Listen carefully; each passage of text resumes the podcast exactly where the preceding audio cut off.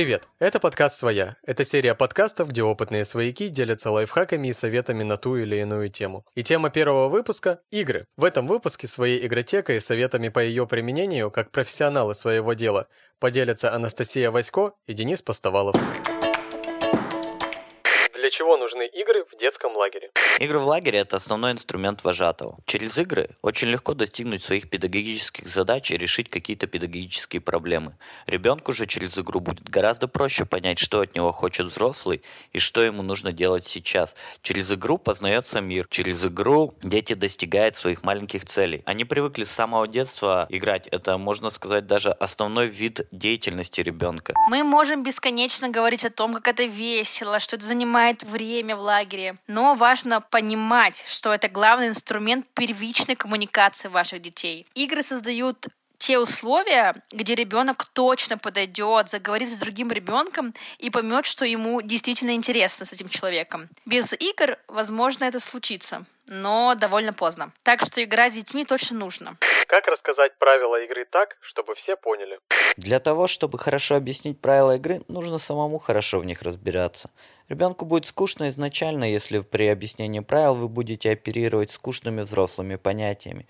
Правила игры – это начало мотивации играть в эту игру. Если они будут поданы прикольно и приправлены отличным соусом, выглядеть будут пикантно, то ребенку захочется непременно сыграть с вами в игру, и он получит, безусловно, отличный и классный опыт. Младшим 100% в игровой форме по-другому они не поймут. Если взрослые, нужно описывать каждую важную деталь игры. Главное, перед тем, как объяснять правила детям, расскажите коллеге, другу правила. И желательно сразу же в той форме, как вы будете доносить детям. Расскажи про свою любимую игру. Так как я последние четыре смены вожатой работала на старших детях, расскажу про игру «Частушки по именам» она зайдет в любой день смены. Если мы рассматриваем третий, четвертый, то это будет на повторении имен, и если это основной период смены, то просто взаимодействие, просто посмеяться с вашими детьми. Как играется в эту игру? Если вкратце, то мы делим отряд пополам, и задача одной половины — забрать всех людей с другой половины. Забирать людей мы будем с помощью стихотворных форм, песен, стихотворений, где есть имя человека из другой команды. Какая команда начала раньше хором пропевать строчки с именем, в ту команду, соответственно, и переходит человек, обладающим именем из этих строчек строчек. И вот так до конца, пока в какой-то из команд не останется ни одного человека. Моя любимая игра это Чип и Дейл на Денде. Но если говорить про лагерь, это, наверное, сосиска, кетчуп, кока-кола. Это обычная игра-повторялка с движениями. Она прекрасна тем, что решает сразу несколько педагогических задач. Это взаимодействие внутри отряда и поднятие эмоционала. Рубиться в нее можно приличное количество времени, так как движения легко заменяемы, их можно комбинировать, у ребят не пропадает интерес, так как они попадают изначально в ситуацию некомфорта, и им приходится выполнять совместные действия. Школе вожатых Ямала есть урок по игромоделированию. Поделись лайфхаком.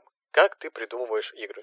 Процесс придумывания игр – это, наверное, одно из моих самых любимых занятий. Еще в детстве я брал палку, дубасил крапиву, и мне казалось это самой крутой игрой в мире. Чуть более взрослый я брал бумагу, рисовал пиратскую карту и представлял, что я пират, баражу моря, собирая все эти сундуки с сокровищем. В школе мне нравилось играть с друзьями в морской бой, крестики-нолики, уголки. Мы придумывали свои игры на бумаге.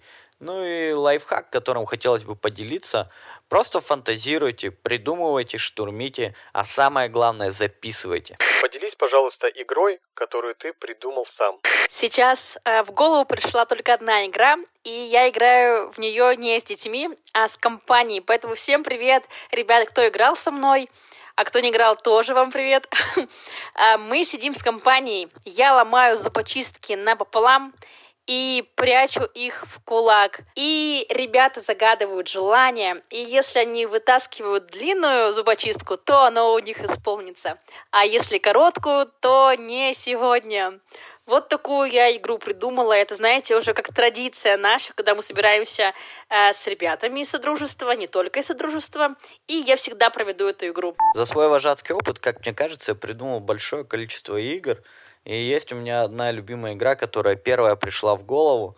Возможно, ее придумал не я, но в 2009 году играть в нее именно я придумал в том лагере. И тогда эта игра называлась «Жуки». Сейчас она, наверное, более известна как игра «Облепиха», потому что я продолжал в каждом лагере играть в эту игру. Суть этой игры в том, что когда ты видишь взрослого со своим отрядом, любого вожатого, аниматора, звукаря, ты кричишь кодовое слово, тогда это было слово «жуки», и ребята его облепляют со всех сторон, начинают обнимать, говорить, какой он классный и прикольный, и всем становится весело, особенно человеку, которого обнимают. Сколько нужно вести игр на смену в своем педагогическом чемоданчике? Чем больше игр, тем легче работать. На моей смене требования к вожатым, например, минимальное количество игр это 200. Мне кажется, вообще не должно быть понятия «я знаю энное количество игр». Чем больше, чем чаще ты ездишь на смены, тем шире и богаче становится твой чемоданчик по играм. Быстро посчитаем. В первый день смены ты поиграешь с отрядом в игр 10, даже больше. Таких дней у тебя в work-периоде 4. Соответственно, минимально 40 игр ты должен знать. Но у тебя еще 13 дней смены. Возьмем в которой сейчас мы работаем в смарт-кемпе, основной период — это 13 дней. И каждый день ты должен поиграть в игр 6 точно с детьми. Соответственно, 13 умножаем на 6, получаем определенное число, не хочу считать, и плюс 40. Это минимально, сколько вожатый должен знать в начале смены. А возможно, что детям не понравится эта игра, и нужно динамично, быстро вкинуть новую игру, и чтобы она понравилась. Соответственно, рекомендую знать точно около 300 игр для смены.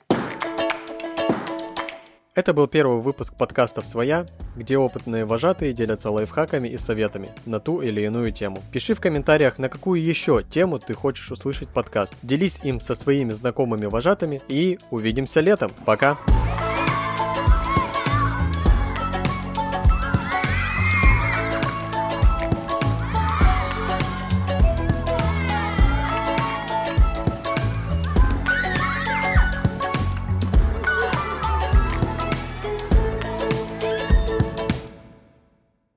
Если непонятно, пиши мне личные сообщения, и я поделюсь полной инструкцией этой игры. У-у-у!